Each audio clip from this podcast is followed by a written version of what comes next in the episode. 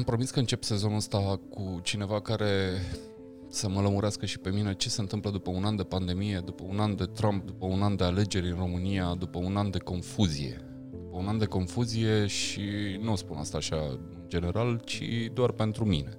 Eu sunt confuz la finalul acestui an.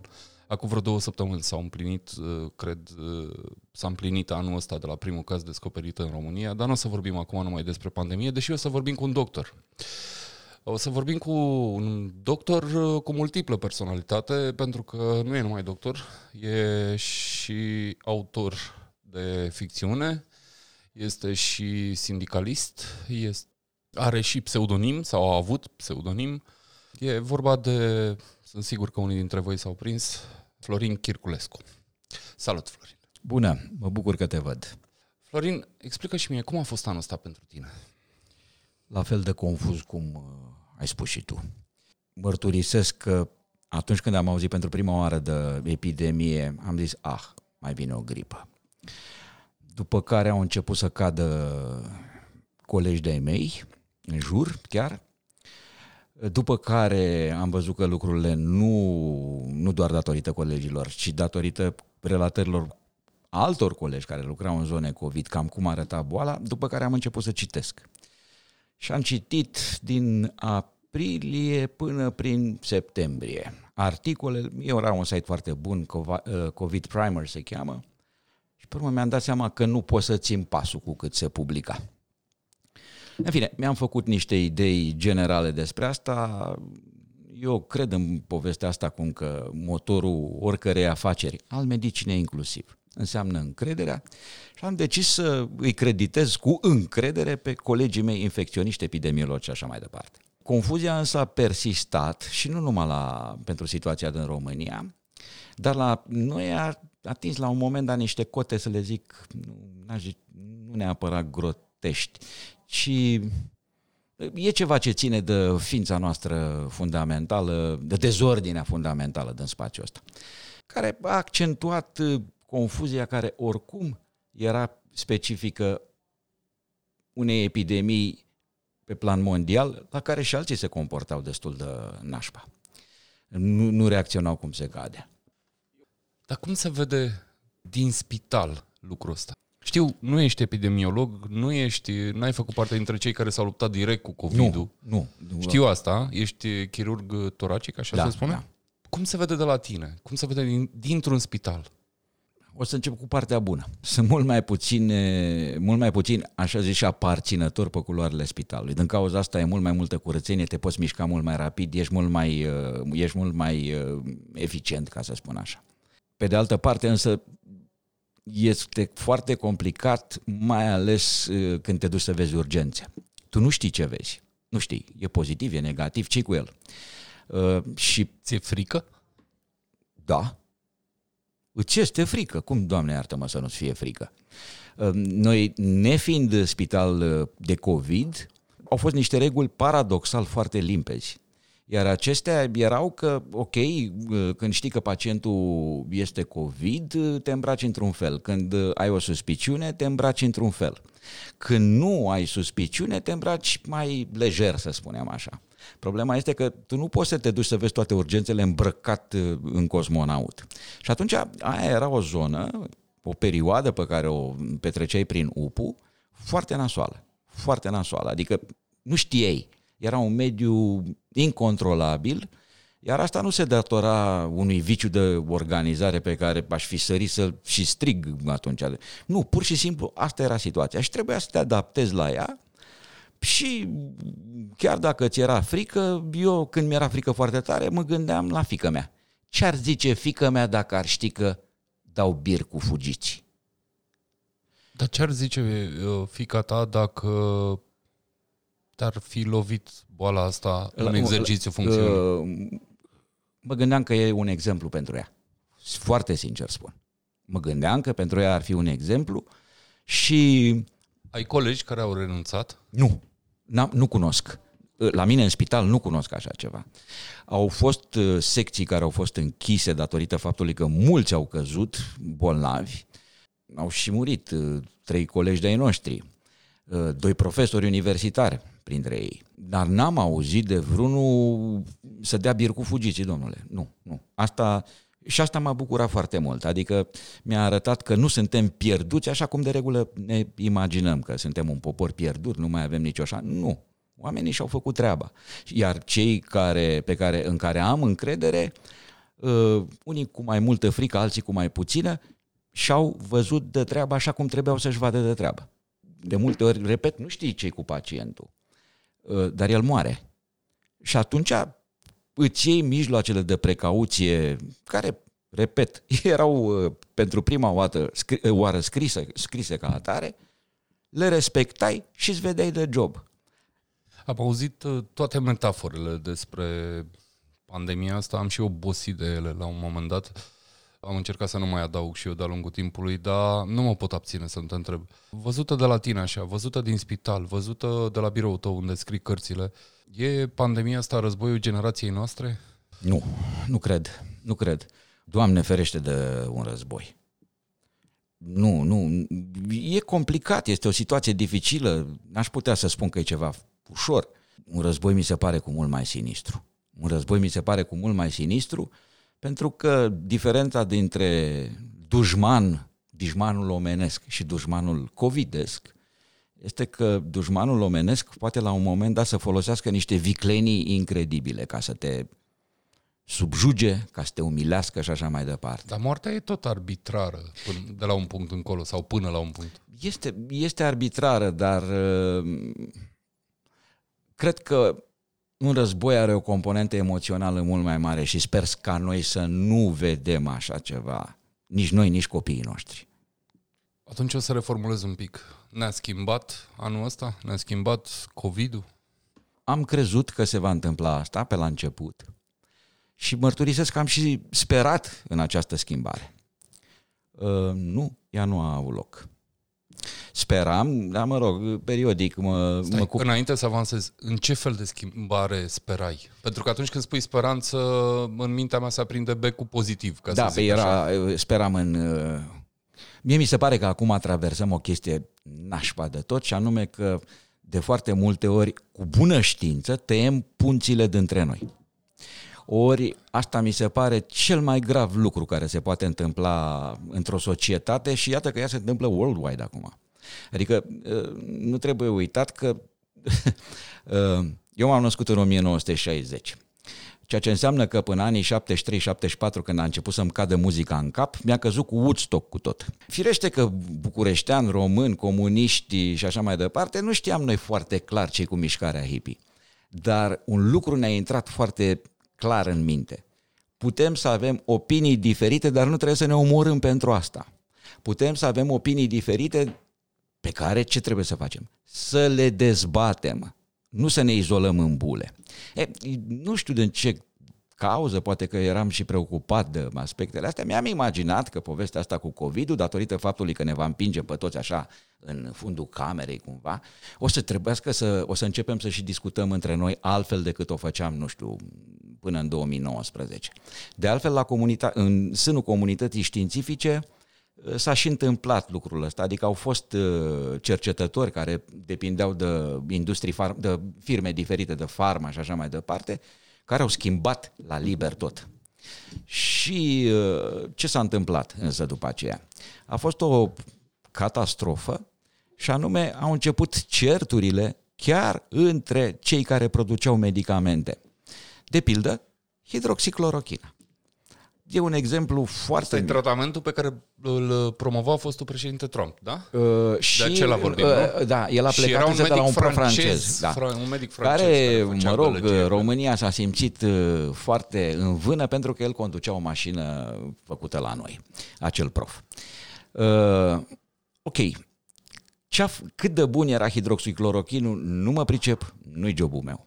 Dar, pentru că în 73, când am fost eu mic, am fost în Africa, am luat la hidroxiclorochin, de, mi-au sărit capacele pentru că era zona endemică de paludism. Și nu numai eu, erau zeci de mii de europeni pe acolo. Stai un pic, explică și pentru ochelariști nepricepuți ca mine, ce e paludism? Malarie. Malarie. Malarie. Ok. Uh, deci era o zonă cu endemică pentru malarie drept care cine venea de afară, dar și local, nici foarte mult, trebuiau să ia clorochină. N-am auzit de vreunul, eu am luat luni de zile să moară de tot ce spuneau ăștia că ne va omorâ clorochina. Acum, din anumite puncte de vedere, hai să zicem că sunt mai la curent cu ce se întâmplă în industria farmă. Și mai ales fiind o problemă mondială acum, e mai mișto să vinzi un medicament al cărui comprim, când comprimatul costă 100 de euro decât când comprimatul costă 15 euro cenți. Și în momentul ăla am început să-mi dau seama că lucrurile nu vor migra către zona hipiotă la care speram eu de comunicare, ci că, bineînțeles, contrastele rămân, iar concurența cu atât mai mult. Cel mai sinistru lucru care s-a petrecut apropo de clorochină este că s-a publicat unde? În Lancet. În Lancet s-a Lancet publicat. este, dacă nu cea mai importantă, una dintre cele mai importante publicații e un, medicale din E un lume. nume la care n-ai cum, adică când a scris Lancet, oh, stai și te gândești de multe ori. Și când au publicat un articol care îl condamna pe medicament, după care și-au cerut ei înși scuze și au spus că au publicat un articol care nu respecta toate normele, de, normele științifice. Standardele. E voilà. Și după care a mai mers anul înainte și am văzut că din dorința mea de pace și de comunicare și de pontificat în sensul de creere de punți, s-a ales praful, lumea s-a izolat mai departe în bule, s-a întâmplat în Statele Unite ce s-a întâmplat, adică peste tot lumea a luat foc. Știți cum e cu wishful thinking? Asta am, asta am avut eu, pentru că al minder, dacă faci recurs la istorie, vei vedea că orice epidemie, pandemie, cum vrei să-i spui, vine la pachet cu dezastre sociale.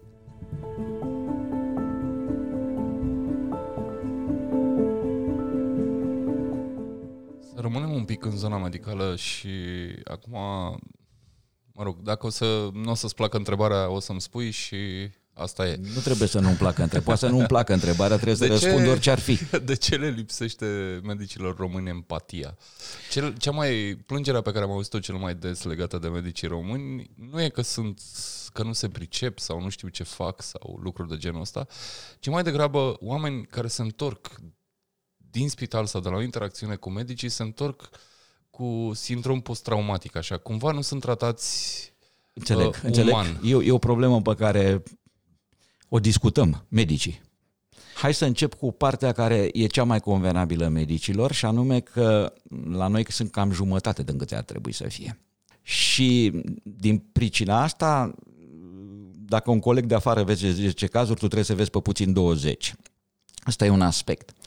Mai dau un argument în favoarea tagmei mele, și anume, în ultimii ani a fost lovită la temelie o relație fundamentală.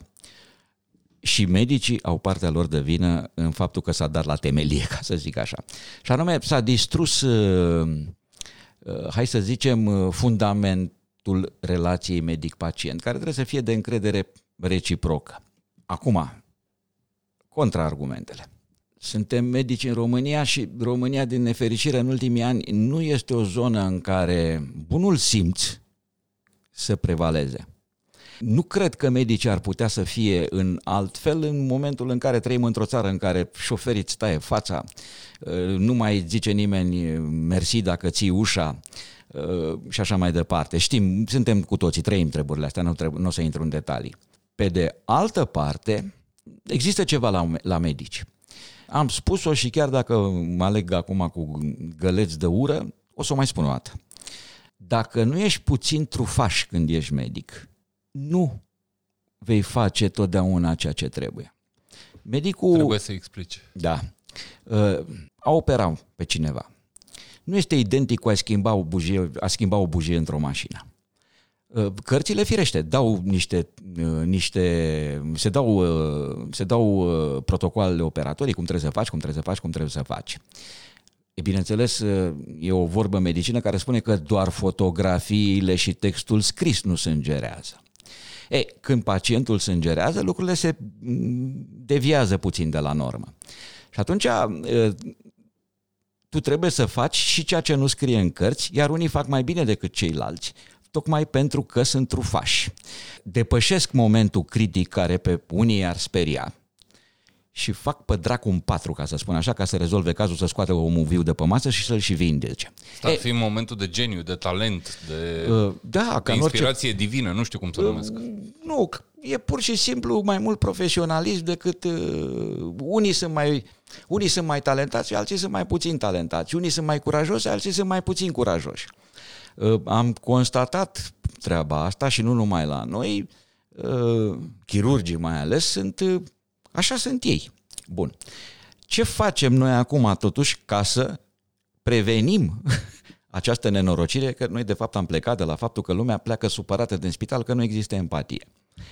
Uh, E foarte complicat și cred că ține de ceva care nu are legătură cu medicina și iarăși revin la populația României. Anumite lucruri se, învăț, se învață acasă, la școală, și nu mă refer acum la cursuri speciale de empatie, este, ar fi absurd să se facă așa ceva în facultate. În facultate sunt necesare alte lucruri și anume, hai să zicem, niște discuții. Noi am făcut la etica medicală. Vă dați seama că comuniștii aveau curs de etică medicală? Adică acum nu mai e? Nu știu ce se întâmplă în facultate. Adică pentru cineva care vede din afară poate să fie mirat că, domne, ia uite, ăia se ocupau de așa ceva. Unde ne învățau tot ce, tot ce ni se reproșează acum au fost cursuri pe care le-am primit pentru asta. Uh, problema e ce ne-a îndepărtat. Păi vă spun un lucru care ne îndepărtează pe toți medicii, nu numai din România, de pacienți, și anume industrializarea medicinei. Medicina se industrializează. Medicina a devenit uh, un proces economic, iar uh, tinerilor care mă întreabă astăzi, îmi pun întrebări similare, le spun, feriți-vă de ce doriți. De exemplu, acum, care este ideea? Un medic să nu mai aibă un pacient. Pacientul se duce la spital. Lucrul ăsta a început să se întâmple și în România. Uh, sunt țări, cum ar fi Danemarca, de pildă, în care relația dintre medic și pacient devine o chestie foarte flu. De fapt, în toate țările europene, în majoritatea țărilor europene, datorită modului diferit în care vedem uh, legătura cu, cu medicina publică față de Statele Unite, să spunem, are loc un proces similar. Ei, în momentul în care tu nu te duci la un medic, ci te duci la un spital, ne îndreptăm, repet, către această paradigmă. O să și fie dispare mult mai... omul și apare procedura. Voilà. Și chiar asta se întâmplă. Acum o lună, două, vorbeam cu o colegă din Franța, care, mă rog, are suficient de multă experiență și mi-a zis că se duce să mai facă un curs de protocoale. Păi zic, ce curs de protocoale să mai faci? Că sunt 30 de ani de când faci asta. Răspunsul a fost cel pe care îl dăm și noi foarte des. Decât să am proces, mai bine respect protocolul. Și atunci, când tu ai de dat unui protocol unui pacient, îi dai, ce dai? O hârtie. Dacă el nu înțelege bine, eu explici. El semnează, tu semnezi și gata. Cred că mai mult decât lipsa de empatie, altceva îi supără pe pacienții români. Și anume derapajele verbale. Uh, alea sunt un simptom, nu? Uh, alea sunt un simptom al lipsei de educație pe care o traversăm, uh, pe care o traversează această țară. Mie, nu mi este limpede ce poziție politică am eu. Și să nu, nu ți se pară că am sărit dintr-o dată la altceva. Nu. Uh, ceea ce mă deranjează cel mai mult, indiferent de partidul politic de pe care am discutat, este când unul își folosește poziția dominantă ca să-l uh, umilească, poate e un termen uh, cam dur, dar o să-l folosesc ca să-l umilească pe cel mai slab. Chestia asta mă scoate de minți. În momentul în care tu te folosești de faptul că uh, ești dominant astfel încât să-l manipulezi, să-i vorbești urât în ultima instanță sau pur și simplu să-l minți, să-l păcălești pe cel care nu are cum să înțeleagă uh, tot ceea ce îi explici tu, mie mi se pare asta o lipsă fundamentală de morală, în primul rând, și totodată de responsabilitate, pentru că până la urmă când uh, tu vei opera un pacient, nu, el, nu, nu tu joci viața. El și-o joacă și atunci tu trebuie să fii foarte cinstit cu el și să-i vorbești despre riscuri. Ei, cum poți să-i vorbești unui om despre riscuri, despre riscurile lui care pot să fie și vitale, după cum scrie în cărți, fără și să nu fii cum arată aparatele. Și fără să nu fii, fără să nu-i uh, fără să nu te preocupe în ce fel îi dai această informație. Tu trebuie să-i dai informația astfel încât să-i și dai încredere în, în, în ce se va întâmpla și totodată să nu-l sperii. Să nu-l sperii și în niciun caz să nu-l depreciezi. Ce înțeleg eu de la tine este că birocrația învinge umanitatea așa pas cu pas. Vreau să rămânem tot aici în zona și promit că e ultima întrebare legată de profesia ta. Zimi o întâmplare pe care n-ai zis-o nimănui din timpul unei operații, când stătea omul ăla cu pieptul desfăcut în fața ta. Doamne, când se Dar întâmpl- vreau exclusivitatea, adică vreau să o spui prima oară acum. Puh, e complicat pentru că se întâmplă următorul fenomen. Când are loc un incident, accident pe masă, după aia îl povestești la toți, mai ales la colegi. Îl povestești tuturor. Din cauza că e, o, e ceva ce face parte din jobul nostru. Nu accidentul mă interesează, mă interesează ce ai simțit sau ai văzut sau ți s-a arătat ție. Hmm. Am scris firat să fie despre ce m-a marcat. Cel mai nasol lucru care ți se poate întâmpla este ca, un, care îi se poate întâmpla unui chirurg, este să piardă distanța față de pacient. În momentul în care tu îl operezi pe un indiferent, bărbat, femeie, copil, ce-o fi, și mi-am amintit de ceva ce trebuie spus și n-am mai spus, este când tu faci abstracție de faptul că trebuie să faci abstracție că operezi un suflet. Tu atunci trebuie să fii foarte rațional. Trebuie să fii precis, nu te gândești cine e omul. Pentru că în momentul în care te gândești cine e omul, cel puțin în mine, se prăbușește ceva în tine. Nu, nu, nu mai poți să raționezi corect. O chestie groaznică care ni s-a întâmplat echipei în care eram a fost când am operat un copil.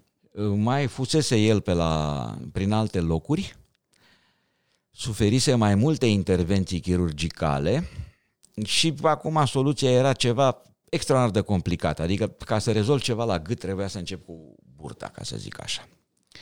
Și uh, cred că am operat 12 ore atunci.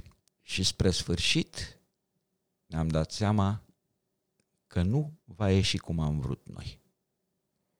Pe lângă oboseala fizică, faptul că ne-am dat seama că tot efortul nu o să ajungă, nu, nu, nu o să se soldeze cu ceea ce ne-am propus noi, uh, noroc că exista soluție de fugă, deci a fost groaznic, nu știu, câteva zile mai vrei să te uiți în jur, nu mai vrei să vezi pe nimeni. Era și mic titel bietul băiat. Astfel încât, în loc să-i facem o operație care să-l, să-i permită o viață cât de cât onorabilă, n-am putut decât să-i lungim puțin zilele. Iar și asta cred că a fost cu atât mai dureros cu cât operând rar copii, Știți cum e, când operezi un adult, mai ales dacă e, mai, e și mai în vârstă, câteodată te gândești, băi, are o vârstă, nu mergea, era prea bolnav. Bă, da, un copil, ă, chestia asta îți creează, nu numai mie, toată echipa după aia mergeam ca niște câini bătuți pe în spital. Și nu, n-a durat doar o zi. Din nefericire, nici cazul nu s-a putut rezolva după aceea, imediat în zilele următoare. Vorbesc de anii 90, nu prea aveam ce ne trebuie. Am făcut tot soiul de invenții ca să-l, ca să-l încercăm să-l ajutăm pe bietul copil. Culmea e că ne-au și ieșit, însă, după cum estimasem, nu ce mai turavura? N-am putut să facem, n-am putut să-l salvăm așa cum am fi dorit. Uh, iar asta a fost una din lecțiile sinistre pe care le-am primit în carieră. Uh, și degeaba vine altul și spune un chirurg mai bătrân, bă, zice, tu nu poți să mori cu fiecare pacient pe care nu-l salvezi. Uh, pentru că tot îți vine să mori. Știți, îmi imaginam pe vremuri că pe măsură ce o să avansez în vârstă, uite, curând o să împlinesc 61 de ani, și mi imaginam, lasă bă că o să mă tăbăcesc eu, o să fiu eu mai, uh, o să, nu o să mai mă doară. Nu e adevărat, te doare la fel de tare. Adică nu contează câți ani trec, nu contează câte operații ai făcut, nu contează cât de grea e operația care... Sunt operații care nu ies, Doamne iartă-mă. Și, iar dacă îl mai și pierzi, deci e... Nu știu, îți vine să te scurgi la canal. Să trecem și la unii care câștigă. Știu că ești și sindicalist și discuți uneori cu management, cu politicieni, te întâlnești cu ei. Uh, ce le lipsește ăstora? Politicienilor? Da. Profesionalismul. Dar nu e o școală de politică nicăieri, adică ei sunt niște oameni care s-au hotărât să candideze, spre deosebire de tine sau de mine. Orice job ca să-l faci. Politica e un job totuși și este un, poli- și este un job uh, pretențios, mult mai pretențios decât, uh, nu știu, să fii într-o corporație, să dai niște bun. Adică e chiar un job extrem de pretențios cu responsabilități, cred eu, uriașe. Nu cred eu, cu responsabilități uriașe. Ca să poți să faci treaba asta, trebuie să fi făcut un job înainte câți dintre politicienii noștri, asta am o mare problemă, cu, e una din problemele care mă macină, câți dintre ei au fost antreprenori? Câți și-au jucat banii? Câți au riscat falimentul? Câți au văzut cum este să conduci o echipă? Câți au condus echipe? Câți și-au dat seama că, deși sunt patroni, da, trebuie să facă niște compromisuri, să zicem, la un moment dat, ca să-și ducă businessul la bun sfârșit. Păi până n-ai făcut asta, ce cauți în politică? După părerea mea, n-ai ce să cauți în politică dacă n-ai făcut așa ceva. Asta înseamnă că orice politician uh, junior ar trebui să aibă undeva pe la 40-45 de ani, așa? Mă tem că sunt cam conservator din punctul ăsta de vedere. Deci, politica, orice ne-am apucat să citim despre politică de la Aristotel încoace dacă ne apucăm să citim. Vedem că la un moment dat problemele depășesc, uh, nu sunt niște probleme de aritmetică. Iarăși revin la bujia mașinii. Nu schimbi o bujie. Adică în momentul când uh, iei o decizie politică, trebuie să te aștepți ca atunci când arunci o piatră într-o, într-o, într-o, într-un lac valurile reverberează. Când tu iei o decizie politică, decizia respectivă va reverbera de-a lungul întregii societăți. Și se duc până la mal unde se zdrobesc. Unde se zdrobesc, e, ca să faci în așa fel încât, cum să spun eu, încât să, încât să fii cât mai eficient, să obții maximum dintr-un gest minim, să zicem așa, Trebuie să știi cum să faci asta, ori asta nu vine decât prin experiență. Nu, nu știu cum altfel ar putea să vină. Dar din asta. interacțiunile tale sunt toți la fel? Sunt toți așa cum îi descrii tu în poza asta pe care tocmai mi-ai uh, zis-o? Nu toți, nu toți. O să vă zic o chestie care, mă rog, în fine, o zic, nu, nu am o problemă. Mie cel mai mult, uh, ministrul sănătății care mi-a plăcut cel mai mult a fost Haidu Gabor. De ce? Pentru că vorbea puțin, pentru că trebuia și tu să-ți faci tema, mă rog, la toți trebuie să-ți faci tema când te duci, și pentru că, deși nu înțelegeai da sau ba, după aia te trezeai dacă îți făcusești bine tema și dacă ele, că era da. Fără să îți promită, uh, mai vino, mai facem, mai nu știu ce. Pur și simplu a acționat și a și schimbat uh, sistemul medical românesc într-un mod uh, foarte ok, foarte ok. L-a, l-a dus din zona semaș-corusească, apropo, care seamănă mult cu NHS-ul, da? din uh, Marea Britanie, și l-a dus pe o linie. După aceea, însă, linia asta, ca de obicei în România, s-a pierdut. Cineva a deschis-o, după care s-a pierdut. Uitați, mi-amintesc că acum știți ce statuia lui ăsta, lui Catargiu, chiar pe bulevard. Pe postamentul ei, pe socul ei, e un citat din el, din Catargiu, și care spune așa, Ă, voi face din administrație a doua magistratură. Spune-mi tu, câți politicieni români ai văzut care să spună, care să nu să o spună, că așa putem să o spunem și noi doi și după aia, bun, ne vedem de treabă.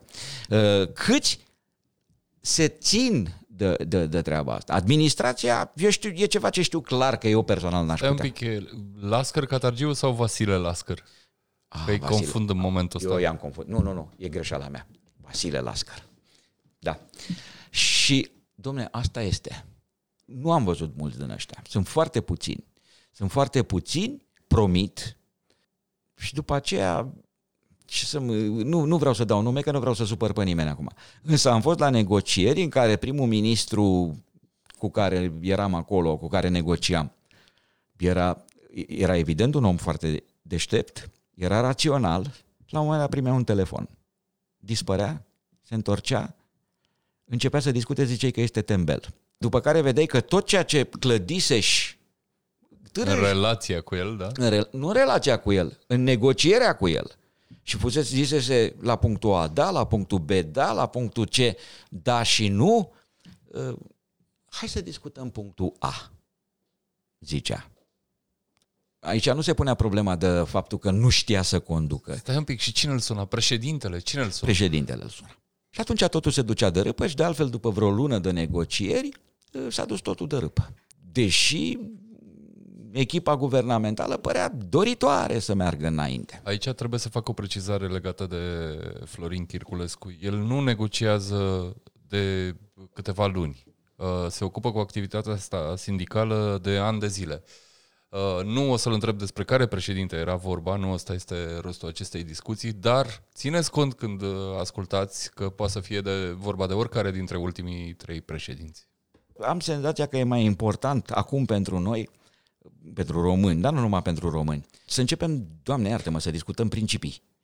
Pentru că e, s- noi pierdem din vedere principiile în momentul de față. Senzația mea este că orice politician ajunge în, să, să decidă, mai, repede, mai devreme sau mai târziu, uită de ce a ajuns acolo. Vă dați seama că în 96, și aici o să spun foarte limpede pe cine am votat, am votat uh, Emil Constantinescu și liberalii. În 2000, tot pe ei, mă rog, nu mai puteam să-l votez pe Constantinescu, dar tot în zona aia am votat, însă deja de atunci au început să mi se aprindă beculețele. Pentru că după aia iarăși am votat în convingere uh, la următorul vot, până, ce să spun, de o vreme încoace nu mai votez din convingere. Votez, Votez rațional? Sau cum ai defini? în primul rând trebuie să mă duc la vot. Bun, Și atunci asta din este ce- premiza. Păi îl votez pe la care mi se pare că o să facă cel mai puțin uh, dezastru, ca să zic așa. Rău cel mai mic. Mi s-a întâmplat însă deseori să votez de nervi. Am votat ba Uniunea Evreilor, ba Uniunea Italienilor. De, deci pe cuvântul meu am făcut, am făcut chestia asta.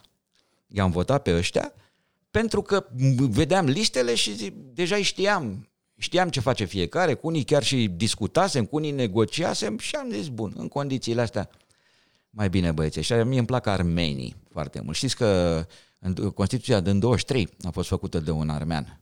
Un tip remarcabil, mi-a plăcut, m- tot timpul îi uit numele firar să fie, care înainte de 47, el era avocat, a luat, uh, a reprezentat comuniști, după 47, vă dați seama că i-a reprezentat pe ăilalți. Îți cer, Florin, că genul ăsta de om ar fi fost invitat în podcastul ăsta dacă ar fi trăit astăzi. Da. O, deci e- e- a fost o personalitate, a, bineînțeles că a murit la Aiut sau la Periprava, nu știu unde, adică m, și-au bătut joc de el, deși îi reprezenta pe gratis, vă dați seama? Asta făcea omul ăla. E, acum nu mai avem dăștea. Sau nu știm să-i vedem, poate? Nu cumva suntem, că aici ajung la altă, altă temă, nu cumva suntem cam pesimiști? Nu, cred că, cred că avem motive foarte precise pentru care m, suntem pesimiști. Acum, sunt convins că și tu cunoști niște oameni suficient de deștepți pe care ei vota din, din, din, din sufletul tău, care nu sunt însă politicieni, să zic. Da, pentru că politica pute și nu intră. E, uh, Eram, eram sarcastic aici. Da, da, da.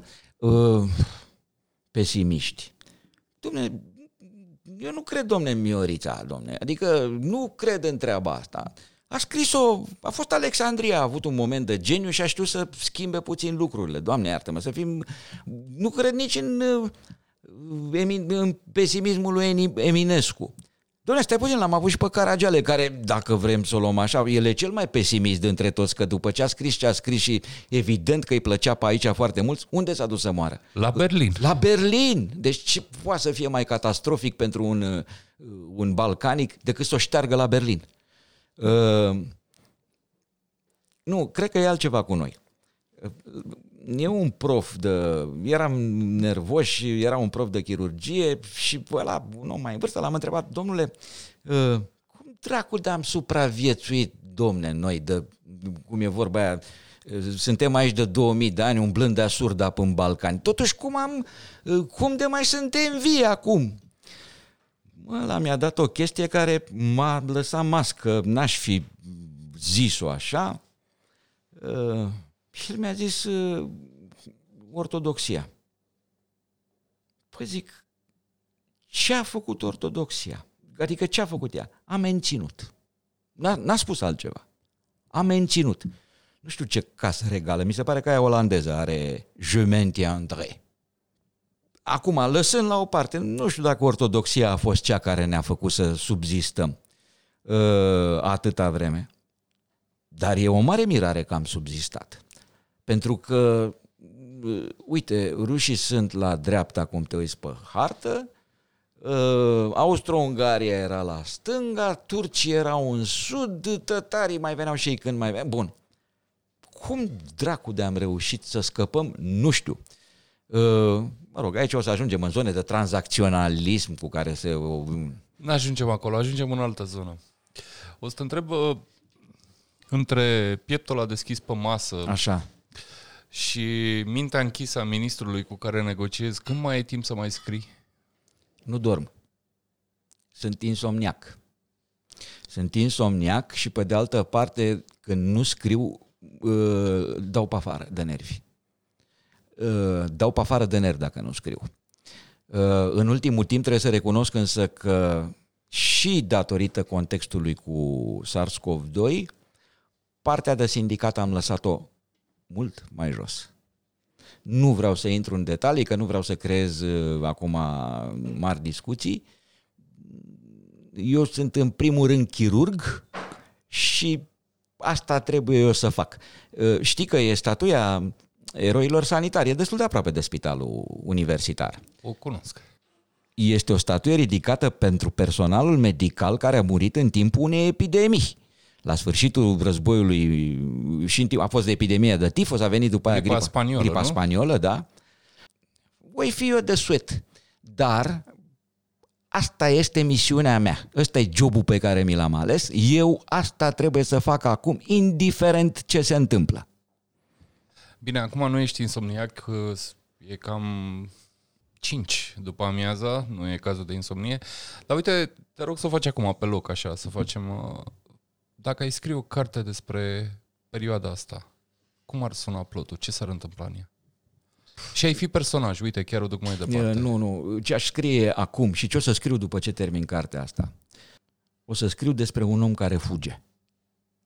Despre un om care fuge de unde e, de unde are o poziție bună și din cauza din cauza a ceea ce se întâmplă, pe mine asta mă, mă erodează, mă rupe acum cel mai tare. Faptul că nu mai suntem în stare să argumentăm și să, să discutăm între noi, indiferent cât de r- distincte ar fi opiniile noastre. În plus, în ultimii ani, e o chestie care mă deranjează foarte tare. Pot să folosesc un cuvânt? Poți să folosești orice cuvânt, inclusiv alea care nu sunt în dicționar. Da. Eu am o problemă cu, cu filozofia woke. Am o problemă. Iar problema se trage datorită faptului că alimentează dorința de a nu se discuta, dorința de a cenzura. Eu o privesc toată povestea asta ca pe o ca pe un, niște pași premergători unei situații unde, unde, în care n-aș vrea să mai ajungem vreodată. Ți-e teamă de o distopie. Hmm? Ți-e teamă de o distopie? Nu, mi este teamă de o realitate. Mi este teamă de o realitate pentru că de fiecare dată când lumea a început să cenzureze, și avem exemple și la dreapta hărții și la stânga hărții, a ieșit rău. Uh, oamenii au dispărut fie în gulaguri, fie prin uh, uh, lagăre de concentrare. Și acum să ne amintim și cum a început și primul război mondial și al doilea război mondial, cu multe, multe, multe compromisuri față de niște oameni care era evident că nu doresc să discute, ci că doresc să-și impună un punct de vedere. Ori asta o să vorbesc din nou despre fică mea. Asta încerc să explic non-stop, să gândească cu creierul ei și să nu meargă cu turma. Ca să gândești cu creierul tău, însă, trebuie să faci puțin efort și anume să citești destul de mult. Uite, mă pun acum, mă fac avocatul diavolului. Când faci lucrul ăsta, sunt niște consecințe. Poți să pierzi poziții, poți să pierzi respect, poți să pierzi prieteni. Câți ani aveai în 89? 12. Eu aveam 29. Uh, n-am fost un înger. Uh, dar și am avut lașitățile mele, Doamne iartă-mă. Dacă ziceai că nu le-ai avut, uh, mă uitam așa, nu, nu, nu, la nu, tine. Nu, am avut lașitățile mele și înainte de 89 și după 89. Uh, ceea ce mă doare cel mai mult acum este că le-am avut și că n-am putut să stand my point când a fost cazul.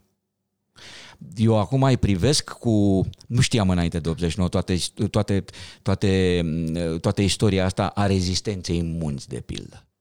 Eu nu înțeleg de ce acum, înțeleg pe undeva, de ce acum nu se discută mai mult despre asta pentru că nu toți au fost neapărat legionari și nu toți legion... Înțe- înțelegi ce vreau să spun, da? Dar uh, ca să nu dau exemplu ăsta, uite, e un exemplu de eroism românesc pe care noi nu-l știm. Este un site foarte mișto, uh, www.2.ro, unde este, sunt și jurnale ale unor ofițeri. Doamne, în 1942, nu la Stalingrad, undeva jos înspre, înspre Caucaz, a existat un batalion de vânători de mânte și două batalioane de nemți care s-au luptat cu rușii. Erau departe de țară, deci nu trebuiau să își apere nevestele, copiii și așa mai departe. Erau uh, rușii mult mai mulți și s-au bătut acei români două săptămâni cu furieri, cu bucătari, cu, tot, cu toată trupa. S-au bătut trăgând cu mitraliera, cu cazma, deci au făcut tot ce... Inclusiv nemții au vrut să se retragă la un moment dat, dar ăștia nu plecau. De ce dau exemplu ăsta? Sunt momente, și acum mă emoționez, sunt momente când uh, tare mult mi-aș dori să fi putut să fac ce au făcut ei. Și știu că înainte de 89 n-am făcut chestia asta. Așa încât ca să ajungem în sfârșit la răspunsul întrebării, că poți să pierzi poziții, poți să pierzi aia, poți să pierzi aia. Și dacă pierd mai mult la un moment dat? Și dacă te pierzi pe tine, dar hai înapoi la omul care fuge. Ce se întâmplă cu omul ăsta în cartea asta care nu s-a scris încă? Uh, pe ce să se întâmple? Nu mai are loc printre ei lui. Nu mai are loc și trebuie să plece. Și pleacă și ajunge în locul B unde își imaginează că acolo își poate face un loc și vede ceea ce lucrul de care a plecat cuprinde și locul B și locul C. Și până la urmă, ce să facă? Dispare undeva, se duce undeva. Nu spun ce o să fac acolo, pentru că... Ba, nu spun, pentru că de fapt n-are, nu asta este important. Și ce să facă? Când ajunge între unii mai slabi, devine și el ca cei care l-au alungat. O să fie publicată probabil la Nemira, unde îți publici tu cărțile. Și acum, pentru că toți suntem în zona asta, vreau să te întreb cum ajunge un autor român să scrie despre ultimele zile ale profetului Mahomed într-o carte. Cum ai ajuns acolo? Pentru că, uitându-mă așa, am citit destul de mulți autori români, în general ei stau pe aici, pe la noi, prin sector, așa. Tu te-ai dus foarte departe. Păi, Mahomed e unul dintre profeți. Doi, în momentul de față sunt niște discuții atât de atât de demente despre islam. Islamul nu înseamnă numai băieții care au intrat cu avioanele în blocuri. Islamul e și altceva. Ce m-a atras a fost când am citit despre Mahomet și am văzut cum s-a rupt și de Suni, care s-a întâmplat, nici nu se răcise asta. Profetul nu se răcise și mie mi s-a părut asta o poveste exemplară. Vine un profet, îți lasă un mesaj de transmis și tu când să-l îngropi, deja te-ai divizat. Treaba s-a întâmplat, în fine, pentru că la Isus a fost alt context istoric, dar la fel s-a întâmplat și cu creștinismul. Nu. Au fost zeci, sute poate de, de, de grupuscule și tendințe și așa mai departe. Uite, spre deosebire de domnul Yuval Harari, care are senzația că mi-a plăcut, e un om foarte deștept și mi-a plăcut foarte mult uh, Sapiens. Homo Deus însă mi-a creat mari probleme. Pentru că el atacă acolo liberul arbitru. Și poate să fie un lucru urât, adică nu poate să fie un lucru, este un lucru urât că ea s-au și certat când, uite, îl îngropau pe Mahomet, dar asta e natura umană. Eu de asta sunt liberal. Pe de altă parte, nu vreau să fiu un ultraliberal care calcă pe cadavre. Nu-mi place asta. Mi se pare o imbecilitate. Dar ce să facem când lumea este alcătuită așa cum este ea alcătuită și trebuie să cop cu toată această poveste. Trebuie să cop cu concurența, trebuie să cop cu faptul că suntem diferiți și dacă putem să facem asta fără să ne omorâm unii pe alții, cum am dat exemplu din Caucaz, e cu atât mai bine, dar așa suntem, ăștia suntem. Da, mai sunt astea timpuri pentru profeți? Păi îi văd. Îi și văd. Care? Uh, din păcate sunt unii nașpa. Uh, din păcate sunt niște profeți nașpa și în momentul de față, nu știu, poți să zici despre mine că sunt puțin, uh, că sunt puțin obsedat de chestia asta cu woke. Mie mi este foarte teamă de treaba asta. Mi este foarte teamă pentru că, uite, eu n-am nicio treabă cu LGBT. Deci chiar, Doamne iartă-mă, să-și vadă de viața lor. Dar am o mare problemă când te apuci să dai jos statui. Ei fac parte cam din aceeași zonă. Am o mare problemă când discutăm despre sclavagism, ignorăm faptul că cine se lua sclav? În Africa, prima oară, se luau sclavi ei între ei. Și ulterior erau vânduți, vânduți mai departe. Nu mai vor... Dar argumentul lor, stai un pic, argumentul lor este că păstrând statuia aia acolo, cumva uh, legitimezi ceva ce nu mai este legitimați. Nu, trebuie să nu uiți. Trebuie să nu uiți. De exemplu, a fost o statuie în Marea Britanie care a fost doborâtă a unui negustor de sclav, da? Nu mai țin minte, Birmingham sau unde? Nu mai știu. Cred că da. Sau Manchester, nu Ca, mai știu. În Manchester cred că a fost. Și care el a făcut o serie de lucruri ok pentru comunitatea aia. Nu există numai bine și numai rău. Nu există nu există absoluți în alb. bine sau în rău. Nu e alb, nu e negru. Nu e alb, gri. nu e negru. Ori în momentul în care eu spun doar alb sau doar negru, în momentul ăla eu nebunesc în clipa aia. Pentru că e mult mai complicat, într-adevăr, să îl înveți pe un om și cu atât mai mult o generație întregi, că trebuie să aibă discernământ este ceea ce vorbeam uh, mai devreme despre, despre faptul că nemții escamotează puțin perioada nazistă. Nu, nu trebuie să o escamoteze, trebuie să o discute, trebuie să o scoate la iveală, trebuie să-i arate, să-i arate uh, atât răul, dar să nu uităm cum a ajuns omul la putere, în ce context și așa mai departe, pentru că altfel reluăm povestea. Îți propun să încheiem cu o profeție. O să te rog de acum, uite, înregistrat așa, o să te rog să mă accepti invitația anul viitor pe vremea asta. Fă o profeție, cum o să arate lumea atunci? E un an de zile, știu, nu e foarte mult, dar sunt convins că se vor mai schimba niște lucruri. Să începem cu ea episodul ăla. O profeție. Eu nu știu.